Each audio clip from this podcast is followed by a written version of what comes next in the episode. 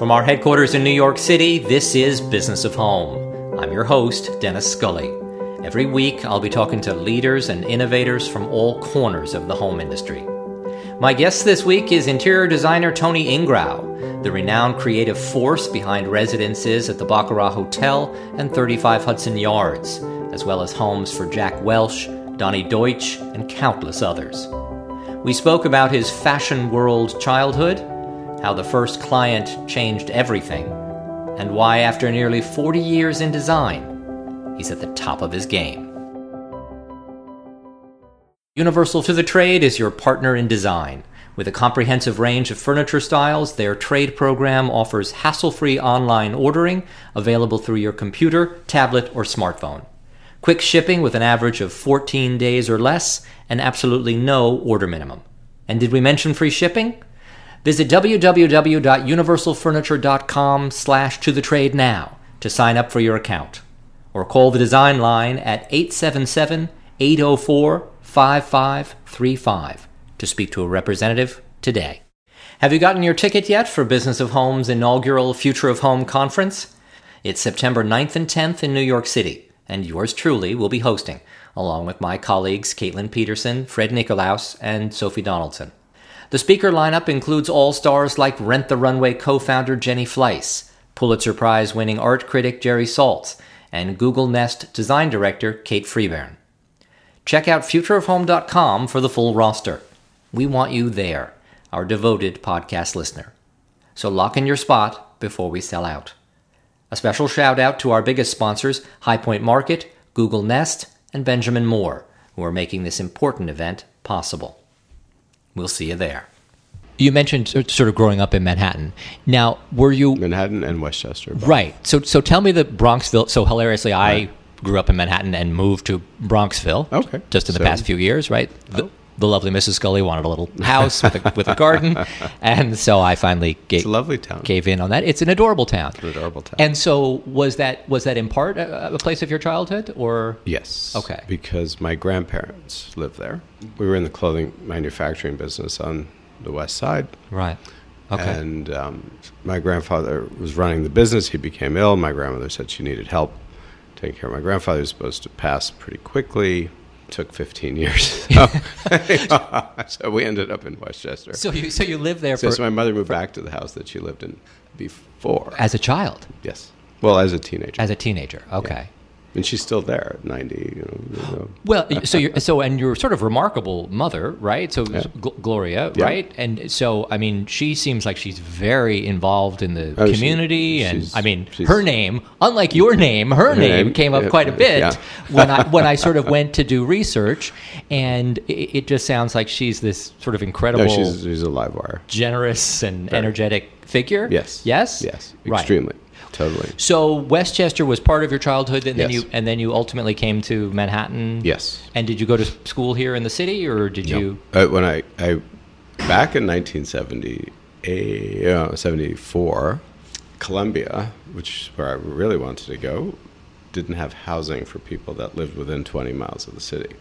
Ah, okay. So that was a big stress. So Right. I was not about to live at my parents' house. So the last minute, I found Drew, which is in Madison, New Jersey, which Okay. is a nice potted ivy little school, right.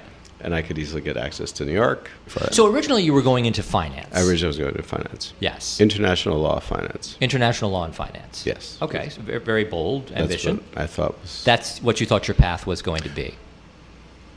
Well, honestly, I wanted to be a fashion designer, but my parents said, We're not paying for fashion school. You already know how to make clothing. You've been in the factory your whole life. Well, so uh, You have to get a, a degree in something that's marketable. they, so they didn't embrace that, despite Not the at fact all. that that, that No, was no. the family business was fashion. Absolutely not. They Right. said go off and and and well, get a because they degree said, in something they said else. What are you going to learn in fashion school?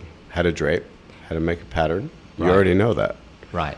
And and did you know that? So were you? I actually did. You did. 'Cause Well, my passion was to hang out at the factory and make clothing, and I worked there in the summers and inspected garments and and because you, we and we- you loved it. Yeah, I loved it. I loved the whole fantasy of the fabrics were incredible. We worked for Bill Blass, we worked for Oscar, we worked for a lot of the very high end couture, American couture Yes, you had a brands, lot so- of big houses that you Yes. were the contractor for. Exactly. Experiencing that as a child and training your eye to inspect garments and see how things are made and understand the construction and It was very formative. yeah. Yes. Very, very. See now this see this helps me understand so much better, uh, and so I'm so glad. okay. So you you So I want- had a severe I had a very heavy fashion background. yes. Well, so the family says go off and get a degree, and you said okay, And they said after you have your degree you can do whatever you want. you can come back to the family business if you want if to. you really want that or something different if you want Right. or- And at the time, were you thinking, "Oh, all right, I'll go get a degree," but really, I'm hoping to come back to the to the fashion business, or were you I was open. okay? Um, there were contractors, so they made for designers. right. And I was more interested in designing the clothing rather than making the clothing. It was nice to have the factory, but I th- didn't want to be a contractor. You wanted to be more creative. You wanted to Totally. create things. Yeah. Yeah. That I definitely. So that you knew you had. Yeah. But despite that, you went off to pursue finance. Mm-hmm. So tell me how far along you you went with the with Oh. the finance.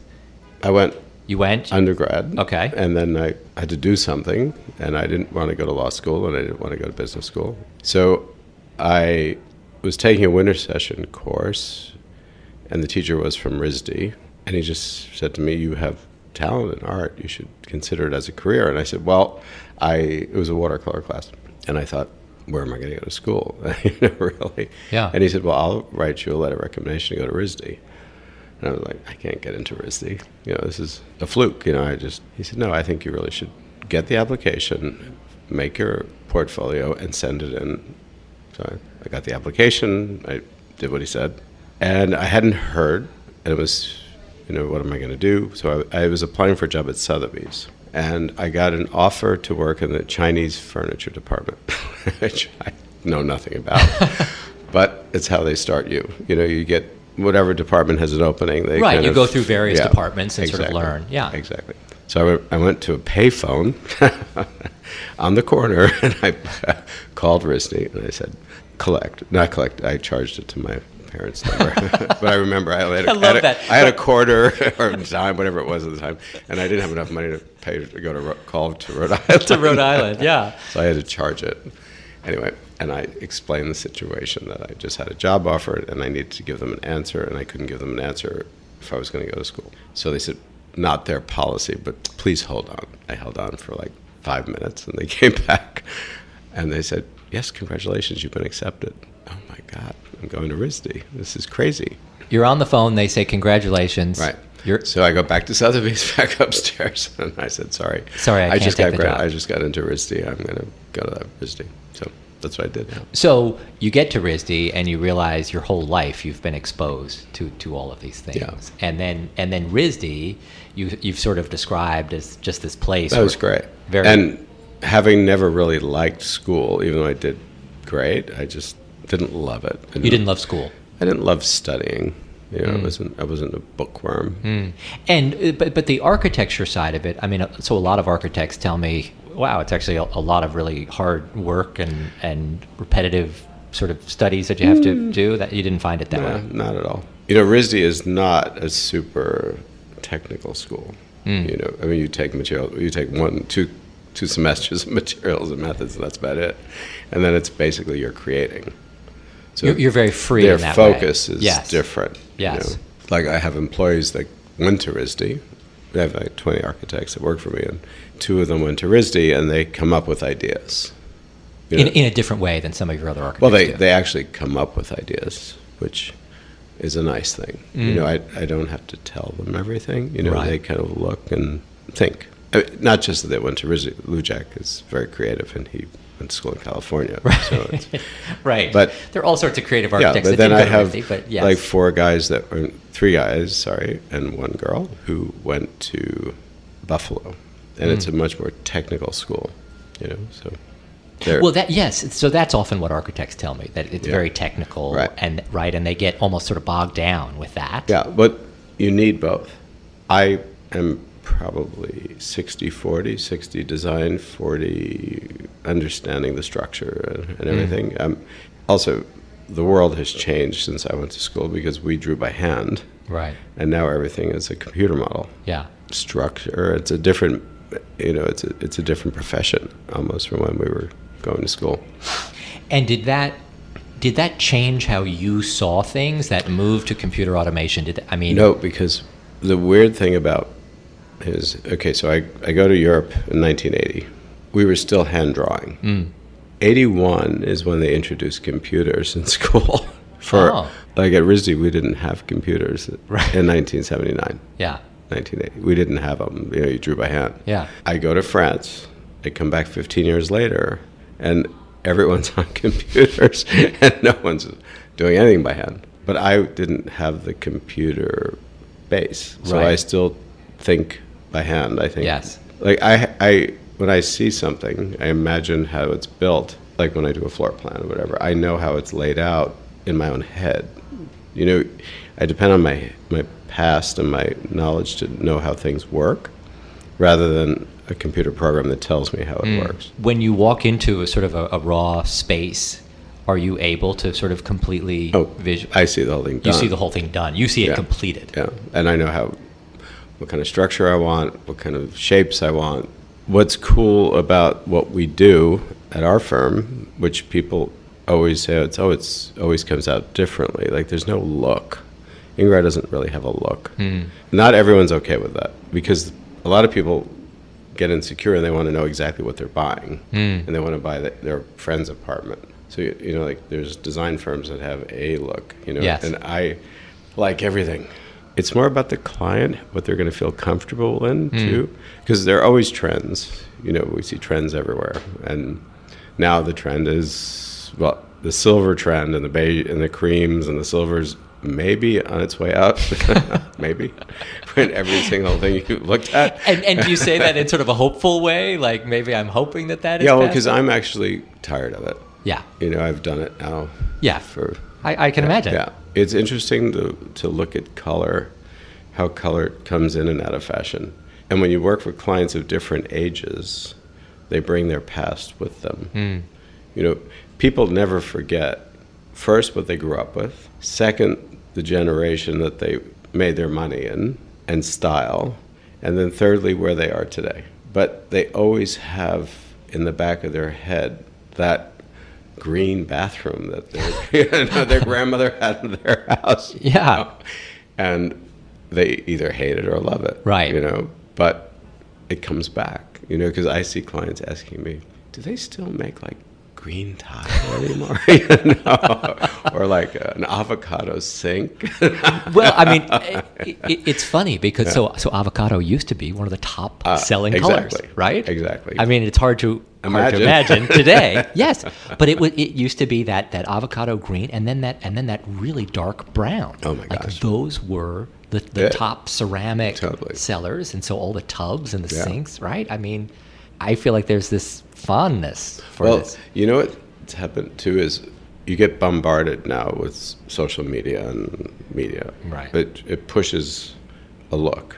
And then you get where magazines are going now, where everything is based on celebrity, has nothing to do with design. You're seeing a celebrity with an opinion of wherever they you know come from and that's supposed to translate into the world of this is what good design is Yeah, and it has nothing to do with design yeah.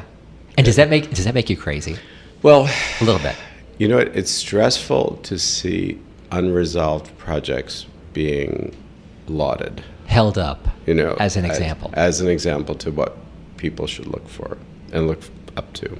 It's not that it's bad, these people can live as they want to, but there doesn't seem to be a forum for design anymore. Hmm. You know, e- every magazine's about celebrity. And so whether it's good design or bad design doesn't Yeah. matter. We've got them on the cover, and it sells and the, the, and magazine. the funny is the celebrity clients that you have like i have a couple they refuse to be published you know, or let anybody know what they have right? so what you end up finding is celebrities who do it themselves or very rarely will, will s- give credit to anyone you know because it's Mm. about them and then you see things that don't really work Yeah. or look great yeah. and it confuses the consumer, I think. A- a- and as as you and I were talking about before, it's one of the challenges with the way RH just for example, right, is is held up today as as the gold standard. right. It's that's it.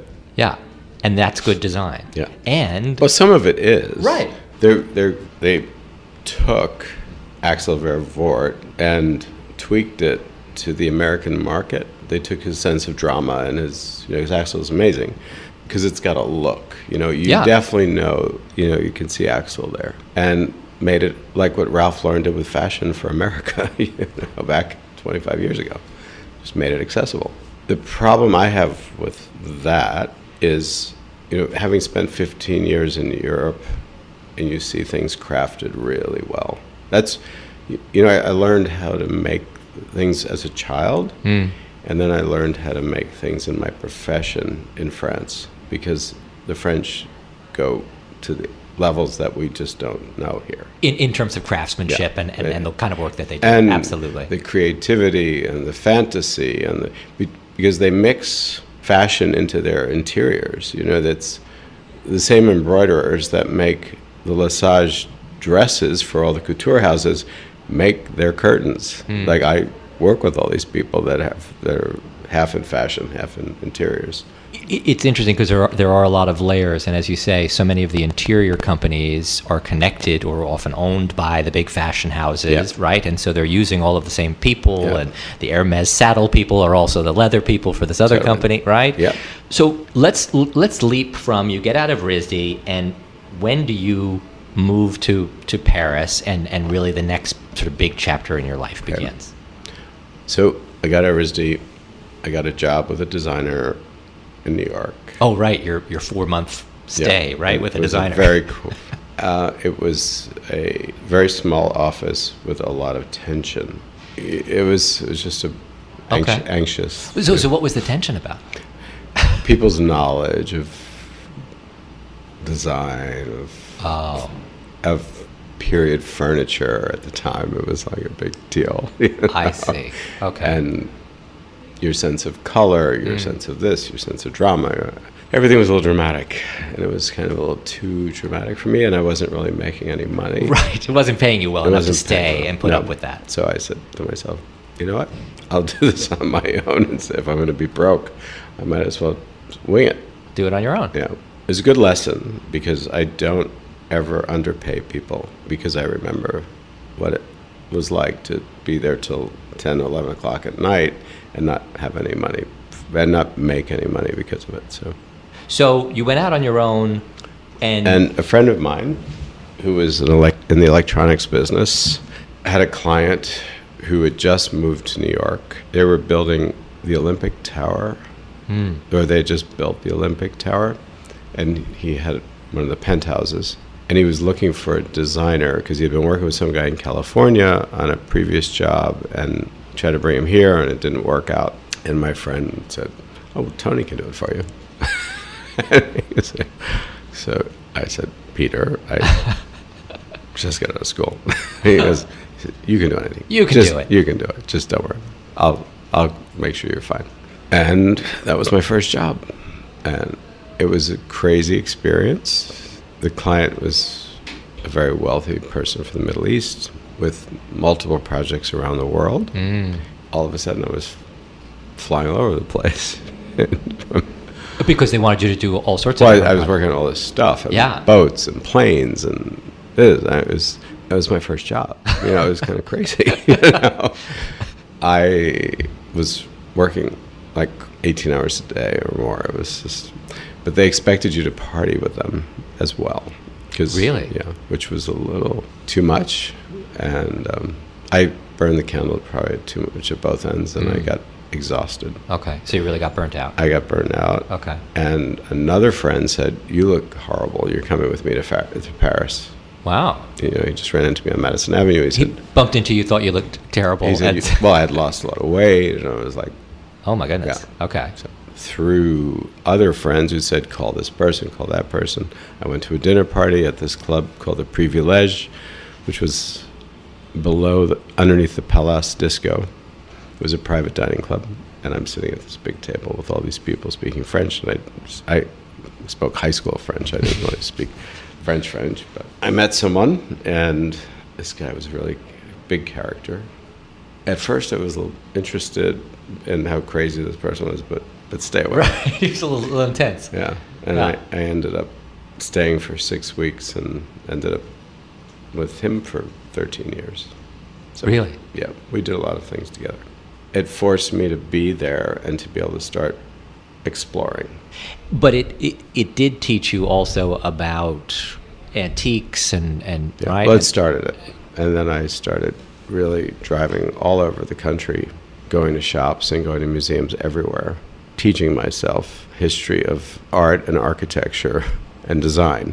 You know, I, I spent Yeah. 13 years doing that, just like Uh, j- just teaching yourself. teaching myself, going to auctions. And then I started a little bit back and forth business where I was buying in France and selling at auctions here. The price differences were huge. So you you not only were you learning about the antiques, but you were building a little business around right And I had a little shop Uh huh. on 58th Street Yes. first. Right.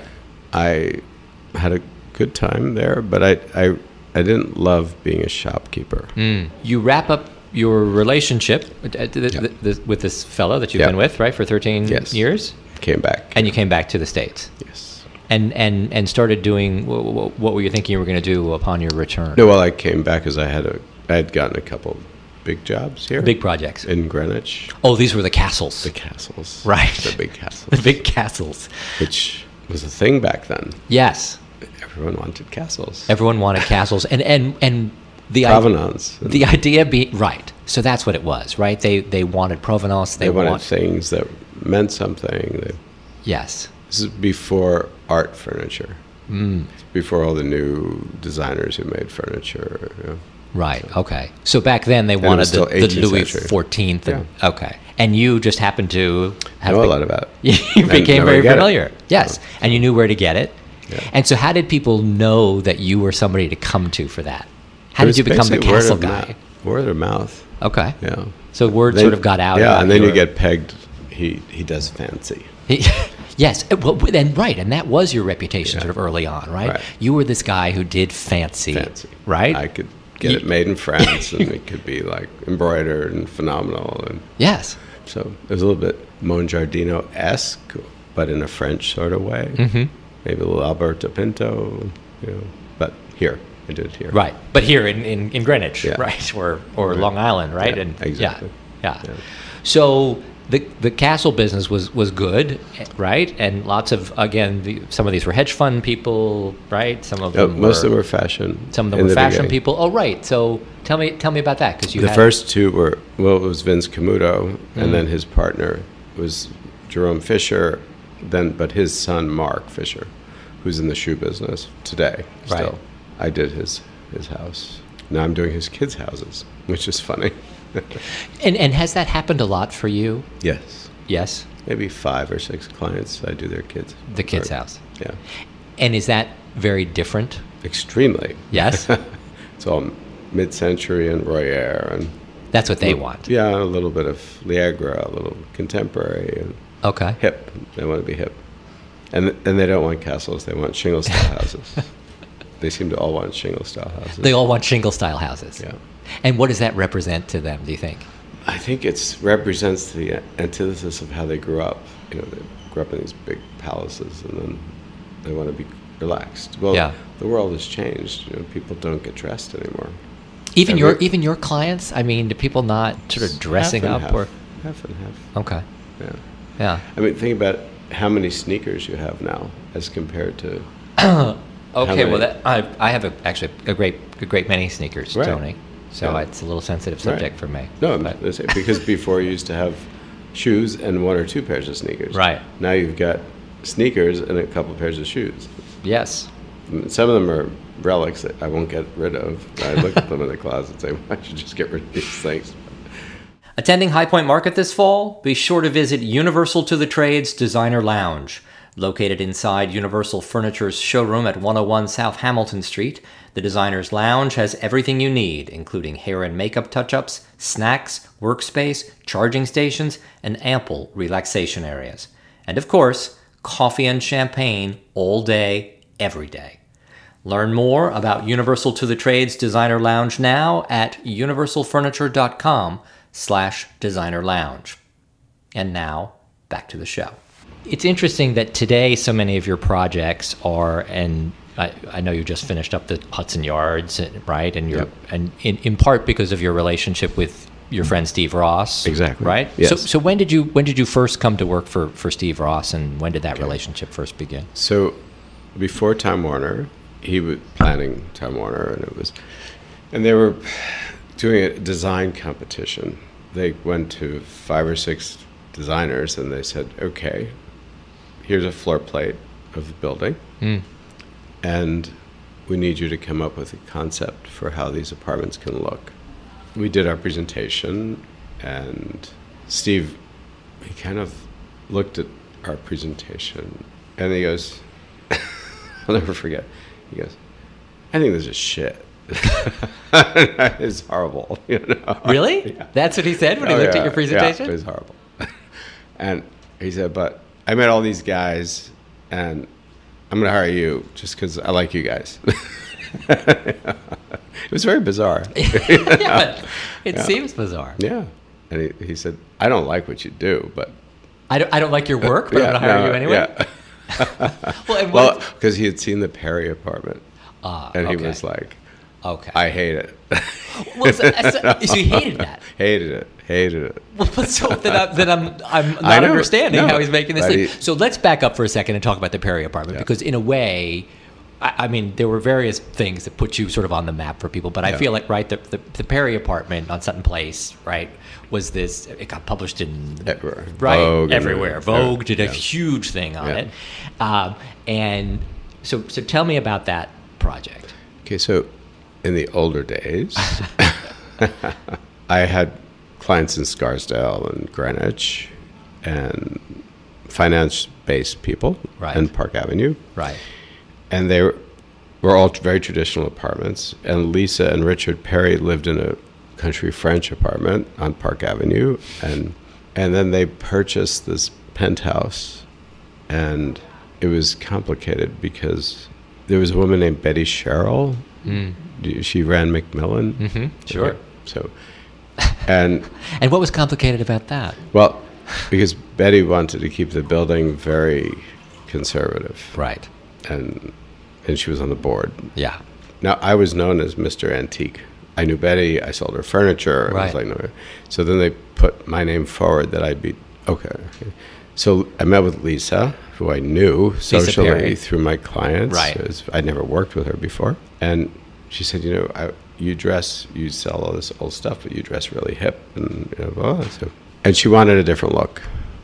She she didn't know exactly what she wanted, but she wanted something that was fresher than what she had lived, been living in and so they put my name forth to Betty Sherrill, saying I would be designing the apartment. So Betty said, "Oh, fine." Well, the joke was it was reassuring to Yeah, Betty, right? Oh, because totally. you were So- Mr. Traditional, and they you got were in, Mr. Antique. and then they were accepted, and no right. problem. Yeah. It was Oh, like- he'll be great. right, Yes. What a joke. Little did they know what was coming. right. But it's America; you can do what you want. I go to the apartment with Lisa, and there was David Piskuskis was the architect that had done Richard's office, and they were working with. 11, Mm-hmm. oh, right. From 1100 architects. Yeah. we started coming up with how to break this thing apart because it was really 14 maids rooms and two ballrooms was that what? It, was that what? it that was the apartment was two ballrooms two ballrooms and 14 maids and rooms. 14 maids rooms. yeah because it was the maids floor originally of the building Right. it was the first time that anyone had asked me to just conceive something that was totally modern and make it flow and make it cool because it doesn't flow it, it as the space was it did not flow at Of all course. It was so broken up. Right. We had fun. It was new, and no one had ever done a '60s anything. Right. you know, since the '60s. Yeah. It kind of was put away, and that was about it. Well, so and and describe for people who are listening what you decided to do with that space because it was it was viewed at the time, right, as this sacrilege, I and know. you had right, and Well, you we ripped were out all the, the fireplaces that were. Some were period, some were bad period. You know, like the living room had a fake Italianate caryatid fireplace that was, you know, those coffered ceilings that were too low. The, the one thing that is true about what that apartment was was it was European grandeur without the right proportion. And when you live in Europe and you see the proportions of how things are supposed to really be, and then you come to America and you realize that architects kind of morphed ideas from Europe, but they never got the, the ceiling height right, and they never got the whatever. well, I don't know why. So things are usually too squat. They don't have the breadth, and they're grand, but they don't have the like Right. height. And, and uh, that's why a lot of the houses in Greenwich, like the nine foot ceilings, you know, and it's like They're, they want to be. but they these look spectacular- from the Yes, outside. you you think, think oh you're my walking god, into, into yes. these baronial palaces, and then you end up having to lose the second floor because you got to make some proper spaces out of these things. But um, It, wa- so it was a, so it was an amazing project. So, so some people loved it, some people hated it, Right. And everyone went crazy about it one way or the other. exactly. So then all of a sudden, I got known for doing something kind of out of the box. Yes, And that's where things changed for me. Then the contemporary stuff started flowing at me. And then at the same period, people started collecting art in a big way. I started getting jobs where it was about the art rather than about them living, Hmm. or the, the art became the focus. and helping clients live with art in, Yeah. in the way that they want to. Exactly. Like you mentioned, like Donnie Deutsch, for example, Yeah. right? He has such a- Yeah. a big art collection, and Huge. it was it was It's how do all you- about the art. It's all about the art, really, and and giving him the freedom to But sort of Donnie, strangely enough, it's about the art, but he's also it's about how he lives, and he actually one of the very few clients that actually mixes antiques, few, but we have things from every period in Hmm. that house. That is interesting, and it's one of the things that people talk about so much today is that people makes- aren't right. right. And and what's become of the antique business? And It's over. It's totally over. It's it's, sad. it, it's over. It's sad. It's really sad. It'll never come back the way it was because it was so hyped. It was too much. 18th century chairs, by their nature, are uncomfortable. you know, so why do you want to sit in one? Right. But a beautiful case piece is still going to be a gorgeous case piece. A William Kent console is going to always be a William Kent console. Its Yeah. power, its carving, its beauty, its marble, it's great. And, you know, uptight Chippendale furniture doesn't relate to today's lifestyle. So it's it's going to swing back in some way. Parts of it. Parts, Parts of of, it, it. Parts of it. Parts of it are never coming back. You're Yeah. saying. No. So I, I think, like, strangely, the s- late 17th to early 18th century Baroque influenced pieces can can hold up against strong contemporary art. You know, there, there's a there's something going on there. The really fussy late 18th century furniture when you know because France got really rich and Marie Antoinette, you know, everything to be perfect, but that it doesn't relate to today's fashion or the people of today because people don't want to be fussy. They want to be chill. yeah. No matter how old you are, you want to look like you're chill, right? You want Well, to look like it's effortless living. m- most people, not all, but we have a couple of clients that still like things really fancy, fancy, and done, done. yeah, it's kind of funny, but Let's talk about some of what's what's changed in the design world. You and I were starting to talk earlier about whether it's sort of all the companies that have sort of gone away, all the resources that don't seem to, to be there that once were. people's focus has changed. People want comfort. That's a big demand that you never got 20 years ago. That's interesting. So Yeah. people weren't focused on comfort. No. But now people they were are. focused on the look and the show, the pageantry of it. Hmm. You know? The world has created a lot of stress for a lot of these people you Hmm. know, because keeping ahead in the finance world and market going up and down and people making crazy money and it creates stress you know so you have to think okay i need order because the world's chaotic Hmm. that's why that whole layered look and confusion remember do you remember denny and Furcade? You know, okay Right. remember all that insanity of more is more is more Yes. nobody No, wants that they don't anymore. want that anymore. No, because the world is too chaotic. I mean, we live in such a complicated world. You Yeah. you have to get home and be in a sanctuary. You need quiet space. You need things in sync. So, and, and how does that translate into what you specify and what you bring into projects? Well, there's a lot less contrast, and also there's a lot less pattern. Hmm. 20 years ago, we had no problem mixing five patterns in a room. Now, maybe two. Color variation, subtle color variation, texture, but no pattern. Very little pattern. getting back to the to Steve Ross and and Mhm. so so Yeah. he had seen the Perry project. He couldn't stand that Right. project, But he right? liked it. And then he couldn't stand the presentation No, that you he was made like- for Time Warner. He's like, it was like the worst one of the bunch, but I like you guys. But I like you guys nonetheless. Yeah. And so you you Well, okay. Steve, he's amazing because he's got a very strong design sense, Hmm. but he also has a very strong people sense. Like, he's he's gifted. You know, he sees things that people don't see.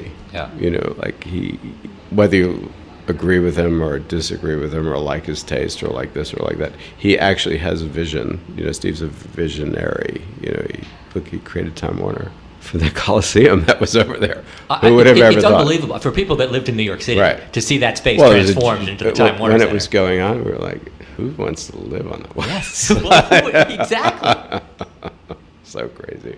Yeah. I remember that Coliseum. Oof. It, uh, it was so horrible, and it was- Horrible. right, and just all the people would be waiting for the bus or something to Oh, go visit and their all the homeless people. Oh, in it was front. yeah, yeah, yeah. It was, just, it was it was terrible, and th- and now that whole area. I mean, you can't even get over Yeah. that, that whole area. Yeah, and, Ah. and now he's doing it here. Right, and so now the, the Hudson Yard project. So so d surely this time around, he says, "Oh no, I know I'm going to love what you guys are going to do."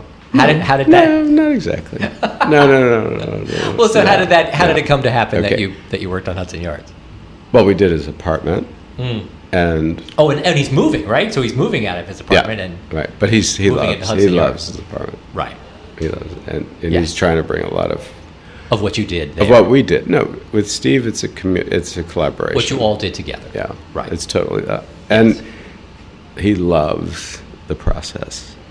You know, you have clients that either really love the process or they absolutely don't want to get involved. yeah, No, but it's, Steve loves the pro- because it's, he's a, he's aesthetic. He's got his visions, and we've done a lot of different projects together. So Hudson Yards, he it, it seems like you, you got to got to do all sorts of things. I mean, Well, so yeah, tell yeah. us a little bit about Okay, so he hired me to do the luxury tower thirty-five. right. SOM did the Mm-hmm. exterior, which we had. Okay, so we did Baccarat with SOM. Right, the Baccarat Hotel. So and- we kind of had yeah. a, a re- good working relationship with, with SOM. And um, this was easy because it was like the next right. the six month lag time between Baccarat and starting this project. So Yeah. David Childs is a, a really nice person. You know, he's an elegant man, and um, yeah, he obviously had a beautiful vision for the limestone and the way the building moves. We tried to respect that with the interiors, the lobbies, the elevators. Steve loves tapestry.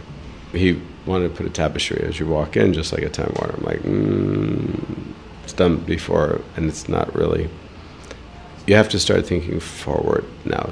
You, this is not about just buying a tapestry and putting it on the wall. So we had this famous tapestry man- maker, um, Anya Himmerlich. Okay. Um, she's from Denmark, and she did the tapestries at Time Warner. So we met with her, and we said, "Okay, we have to make this modern. We have to, we have to respect tapestry, which is not a very modern métier, but we have to like bring it to today. The way th- our space to work with the lobby was very disjointed. It was like it was three boxes that did not line up. So we we said, okay, what's going to be the easiest way to transition you through from the outside in, through the reception to the elevator, and make it smooth. And things were kind of off center, and because the building is very symmetrical on the outside, when you look at it like this. So we ended up d- designing a conch shell that brought you through, and we played with David's arc geometry of the f- the fins of the stone, and we brought it in as wood fins around. So you can, and, and we expressed the f- pattern on the floor with a little circle. So you kind of walk in and around, past the desk, and then you, we, we made a very dark, dark wood background for the tapestry at the elevator. So the whole focus of the lobby is the f- tapestry to play, make it cool, we blew up the scale times 10. So instead of the flower being this big, the, Wow. the flower is th- that big. Yeah. And it goes from the floor on the ceiling all, all the way. So it's the tapestry wraps the entire space. Wow. And it's very cool. Yeah. So it was a, she was excited because the artist, uh, Oh, I'm 'cause she sure was it like, was so much more than she ever Ever- she'd have never imagined, done right? anything like this yeah, she before. never would have. all right, so it was cool. It seems like you're at the top of your game. Do you feel that? the projects are have changed because now all of a sudden there's this commercial Hmm. aspect Right. to what we're working on too, which is exciting because it forces you to think in a different way. Materials you use in commercial work have to entertain people because it's not about just sitting and living in a living room with art. Yeah. You know, you you have to get in an elevator and be, oh, this is cool, or you know, so your knowledge and your exploration in materiality is way more developing and interesting with commercial work at a high end. And that's been exciting because I've developed a lot of relationships with people in Europe that make cool stuff that, and here too, but that are free to think out of the box. So, and then I've been applying some of those to my residential work, which has been really fun. So that, that's been a great thing. Well, and that very much seems like it's part of what makes your work so interesting is that you have this this sort of legion of artisans, We do. right? Well, it all started with the antique things. You Yes. know, 100 years ago. Not 100, but you know, I'm not that old. But 40 years ago. But, but- right, these these relationships that you developed in Europe, Yeah. and and you've been able to bring all of those people along. And now we're working with the sons of those people, which is kind of funny because in Europe they still keep the tradition. Of course. So, like the gilder and the Yes. painter and the bronzier and whatever, they, s- they their kids, They recognize that they need to carry that on. well, and they do it. Oh. Yes. You know, and it's not, it's, it's nice to see that. It's good. no, and, and and you're helping to sort of support all of that But we- with the but- scale of your work. also because they're so technically savvy they can come up with different services that they've never even explored before because they know that that's what we're looking for so it's kind of fun to come up with new new things Yeah, which is great so that's a big part of our business personally i think i've become m- a little more mm, pared down because i don't want so much anymore okay. you know it's You mean in your own life? You've become pared yeah, down? because I'm building a new house in Montauk right now, and Okay. it's very clean. It's traditional. It's not modern. Right. Well, it's it's a hybrid. You know, it, it's a, a windmill and a barn and a, and a water tower, Okay. but it's transparent, and it's. I think it's going to be amazing, and it's not going to be big, which I like because my house in the Caribbean is really large. I got a little carried away. But, So, th- so this is much more scaled back. yeah, it's three bedrooms. And that's how you're feeling in general. it's not so much i just I, what i realize is you to be happy you need something incredible but you don't need a lot of incredible Absolutely. D- So you, you never think about stopping doing what you're doing. You never think, oh, you know, I can't do one more huge no project. no what i think about now is expanding to the point where i've got young people as part of the operation as part of the whole ingrow thing Right. so it's it will not be only about me in the future You're, you're grooming people to carry on the, Yeah. the business Yeah. and, and, and, Yeah. and the legacy of, of all that you've, that you've built. Well, and also th for them to create new stuff and be excited about it. and to want to stay and really feel invested in, the, Totally. in the business, Yeah. right? And to really see a future. Because having the commercial aspect has made it there.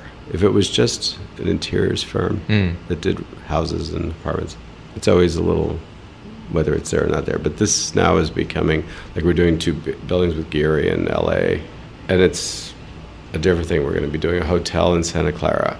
There- There's stuff that young people can get excited about, Yeah. be part of, and move forward with. You know, so that's that's where I'd like the business to go to. Wish Okay. and, and and remind me again how many people there are now. I mean, uh, you've got fifty. 50 people now. Yeah. And and is that is that expanding as you continue to take on some of these big I don't projects? know. Um, Okay. You know, we've been approached to do lines like fabric furniture. Yeah, and you rugs. haven't. I mean, right? I mean- well, I haven't had time. you haven't had time. Yeah, Right. Do you want to do that? Do you want to do licensing? Do you want to do fabric lines with people? I, I could. I'm not sure. okay. I've always been a little bit like we do custom fabrics and we do custom braids and we do custom rugs, Yeah. but we do them specifically for people. Hmm. I would. I just need to. You if need I- to find if- the time. Exactly. Well, if we reorganize with how things operate, I will hopefully have the time for that Okay. and the manpower to pl- place to develop something like yes. The team in that. place to help It's you always a team. with that. But you have ideas for things that you'd like to do Oh, for sure. for sure. Because you've created so much custom fabric and you, yeah. We always do. And is that a bigger part of your business now? Like, sort of in, instead of buying fabric, like creating a lot of fabric Um, these days it's- and, and it's- rugs too? It's 50 50. 50 50. Rugs for sure, Right. because it's much easier to make a custom rug Yeah. than Right. because with fabrics you tend to have minimums, Yeah. so you have to right. You have to do 100 meters or whatever Right, it is. exactly. Yeah. yeah, of course. Yeah. And not everyone wants to make 100 meters for a 20 yard sofa, but right. anyway. That's Okay. it. Well, I mean, it sounds like a lot of it sounds It's a like a lot of lot of, fun. exciting things It are is fun. happening, and you're still really enjoying it. yes, A- As chill as you seem, you're Oh, really, no, you're, yeah. you're happy about the whole thing. Yeah. This, life's pretty good. life's amazing. It's it's pretty nice being Tony Ingrao, right? I am very fortunate. Yes. I'm very lucky, Yes. Y- y- which is cool. Yeah. Well, good good for you, and and, and congratulations. Oh, on, thank you. on everything, and and Cool. thank you for coming. And And now you know a little bit about me. I, yeah, Now- finally, I know I now I know so much about you. Thank Perfect. you, Tony, very Thanks. much for joining us. Okay. Thank you again for listening. If you're enjoying these conversations, I hope you'll consider sharing the podcast with a friend or heading over to the iTunes store to leave us a review. It helps others to discover the show. We love your feedback. Please give us your thoughts at podcast at businessofhome.com. Our show was produced by Fred Nicolaus and Lauren Pirelli. And I'm Dennis Scully. We'll see you next week.